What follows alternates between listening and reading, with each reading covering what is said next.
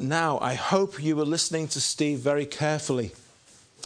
And I want you to just think, we don't need it on the screen. Can you just bring back to your minds one second the picture that was there of the lady reaching out, and all she thought she needed to do, such was her faith, just touch the clothes that Jesus is wearing.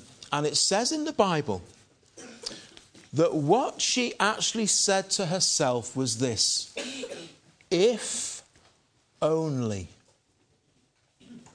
if only I can touch him. If only. Now, they are two words which people say a lot. If only. And usually people say if only because there's something that they regret, something that they feel bad about. Things would have turned out so much better if only. I could have taken advantage of that if only. I could have avoided that if only. So let's have a little thing about how maybe that could, that could work out. Let's imagine you're on a long journey home from a holiday and you've been in the car for hours and it's nearly tea time and everyone's getting a bit restless and a bit hungry and a bit fed up. And mum says, I think we'll stop and have a break and get something to eat. And in the distance, you see one of these. And you think, great. Dad, Dad, Dad, we'll stop at McDonald's. And Dad says, actually, I've heard of another place just down the road from here. Supposed to be very, very good. We'll go there instead. Uh, all right then. Anyway, you get to this fantastic roadside cafe that your dad's heard everything about.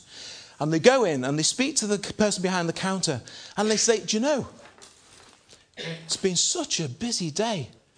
I've virtually run out of food. But I do have something left. Go and sit down, and I'll bring to you what I've got left. So you sit down, and you're really looking forward to it. And he brings you this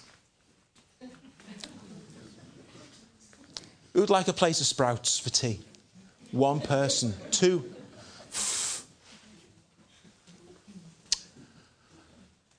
And meanwhile, what you're thinking about is this. And you say, Dad, if only, if only what? If only we'd gone to McDonald's. This last week, on Wednesday, I'd been parked up somewhere, not for very long. And as I got back to my car, I noticed that I had one of these. Uh oh. It wasn't quite that flat, but it was getting there. Ah. And I went to, uh, I went to the air pump at a garage to pump it up. And as I bent down to pump it up, right on the top of the wheel, I saw one of these. That's not mine, but that's exactly what I saw. Is that meant to be there? Uh uh-uh. uh And do you know what I thought? I thought if only. Now, anyone, would anyone like to guess any, what the if only was that I thought? I did think if only that wasn't there, but what?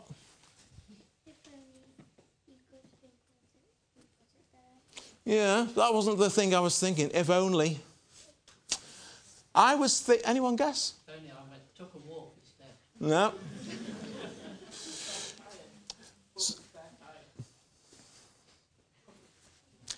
If only my car had a spare wheel? Does anyone here drive a car and it doesn't have a spare wheel? Just doesn't have one. It's, it was, it's never had one. It's not made with one. Instead, what they give you is one of these silly things. And it's supposed to pump your tyre up and pump in some foamy stuff that seals the hole on the inside.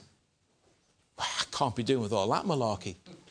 I checked mine the other day. Actually, it's out of date as well. I need to buy a new one. They run out of date. I've never tried one. I hate to think of whether it works or not. And I'm told that anyway, when you get to the garage with your tyre all full of gunk, the garage says, Oh, it's no good now. You need a new tyre. If only I had a spare tyre. Anyway, I managed to get to one of the garages on Egbert Road, and within half an hour, they'd repaired it. So that was great. What's the next one, Chris? There you go. If only. If only. You know, in some ways, if only, they are two words that a Christian should never need to say. If only. How many of you, as Christians, find yourself sometimes saying, if only? But we shouldn't really need to say it, you know. If you truly believe that God is ruling over everything, everything, that God is over every single circumstance that happens in your life. Even when you go to the doctor and get some really bad news, everything, God is over everything. And that everything is happening according to God's purpose. Two words that a Christian never really ever needs to say is, if only. Because we know God is in control of all things. But we do say it. And God's people have said it. Here's one example. Now, the children of Israel are about to go into the land of Canaan. And before they went into the land, they sent into Canaan some spies. Can anyone remember how many spies there were? We sing a song about it. Your hand go up then, Scarlet? Go on, how many?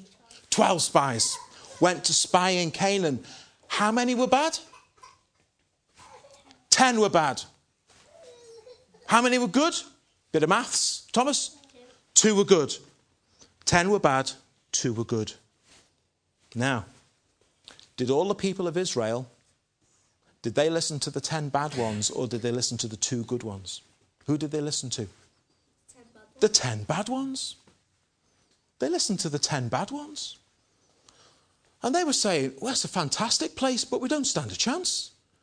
They're all giants. And all the cities have got huge walls. We'll never get in. We don't stand, we're all to, we're all going to be slaughtered. We step over this river into that land. They're going to make mincemeat of us. Dreadful it's going to be. And they said, if only we had died in Egypt, because God had brought them out of Egypt and rescued them from Egypt. If only we died there. If only we died in the wilderness. Imagine saying that. But they did. These are God's people. Wow. If only. Not very good, is it? And here's another occasion that we find it in the Bible as well. This is King David. Now, King David had a son, and his name was Absalom. And Absalom was killed. And news came to David that his son Absalom had died. And this is what David said. And he's grieving, and you imagine him with tears flowing down his face. My son Absalom, If only I had died in your place. Now, when you become a mum or a dad, you can imagine yourself saying that. That my child has died. If only it was me. If only. You see, a lot of the time when people use those two words, they're desperate. And they're just not happy in the place that they're in, or they're regretting something, or all of these things. If only. So you see, carry on, Chris, thanks. There's another occasion when a little girl said, If only. But this was very different. There's a man in the Bible, in the Old Testament, called Naaman. Who remembers Naaman? That name ring a bell? He was a commander in an army, not Israel's army. And one day he looked at his skin and he was developing a horrible, dreaded disease. Anyone know the name of that disease in the Bible that we read of a lot? It is, it's leprosy, and it's a horrible disease. And Naaman realized he had leprosy and he tried all kinds of things to get rid of his leprosy and cure it. Nothing was working. And in his house, working for his wife, was a little girl from Israel. And she said, If only my master were with the prophet. And she's talking about the prophet Elisha who could work great miracles by God's power. And this was a girl who said, Now, if only. But you see, this if only, this isn't an if only that is despairing and thinks it's terrible. This is an if only that's full of hope. If only he was there, everything would be great. If only he was there, I know everything would be well. This is a good if only. If only he was there. Now, you see, that was the same as the lady in the story that, that Steve told. If only I can touch him. It's all I need to do. That's a very different if only. If only.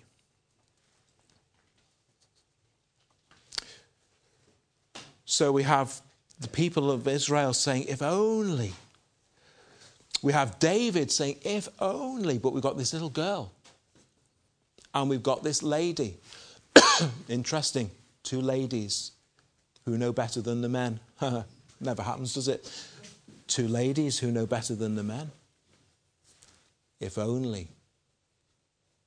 If only.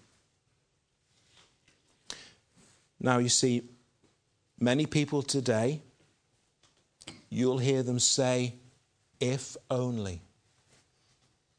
And it's because of something they regret, it's because of something they're frightened about, it's because of some sorrow, it's because they wish things were different or they wish things were better. But they're not.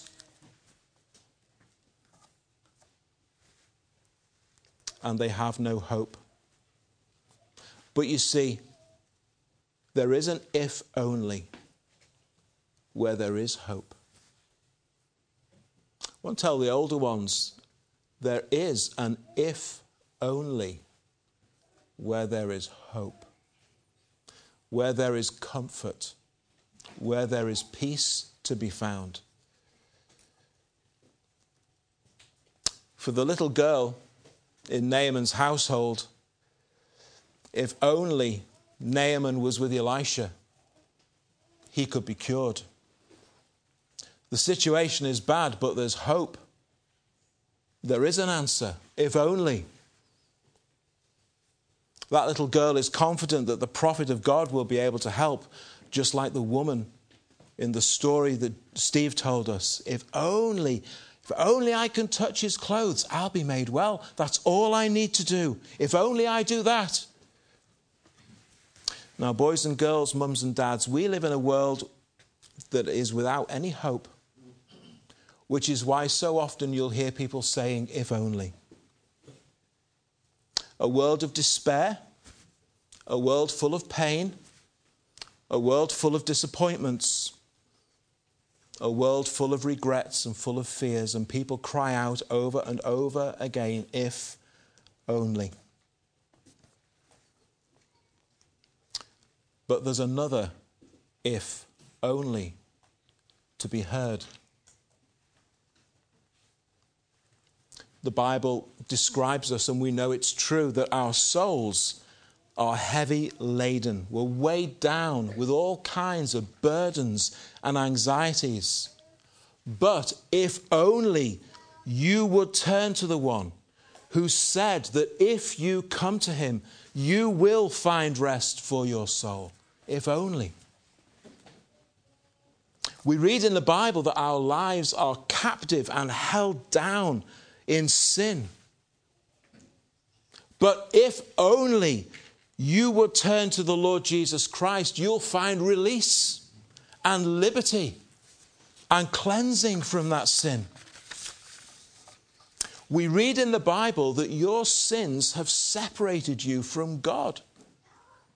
But if only you will accept Christ's invitation, you will find yourself reconciled to God, living in fellowship with Him, being His child. If only. We read in the Bible that the wages of your sins is death. But if only you would come to Him, you'll find in Jesus Christ forgiveness for all your sins.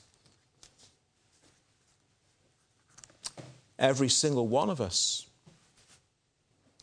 faces a day of judgment when we will stand before God. And the holy God will judge you according to his righteousness. But if only you will turn from your sins and put your trust in the Savior who died for you, on that day you will no longer be under his condemnation and you will have nothing to fear. The Bible says that without Christ, you face an eternity in torment as God casts you into outer darkness. But if only you will confess your sins and take Christ by faith as your Redeemer, as your Lord, you will have the assurance of life everlasting and a home in heaven prepared by Him just for you.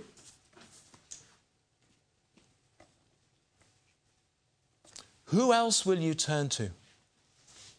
That was the question Peter asked in John chapter 6. Who else can we turn to, Lord? You have the words of eternal life. You are the Christ. You are Lord. Who else is there? We live in a world where everyone is saying, only. But we can point them to the Lord Jesus Christ.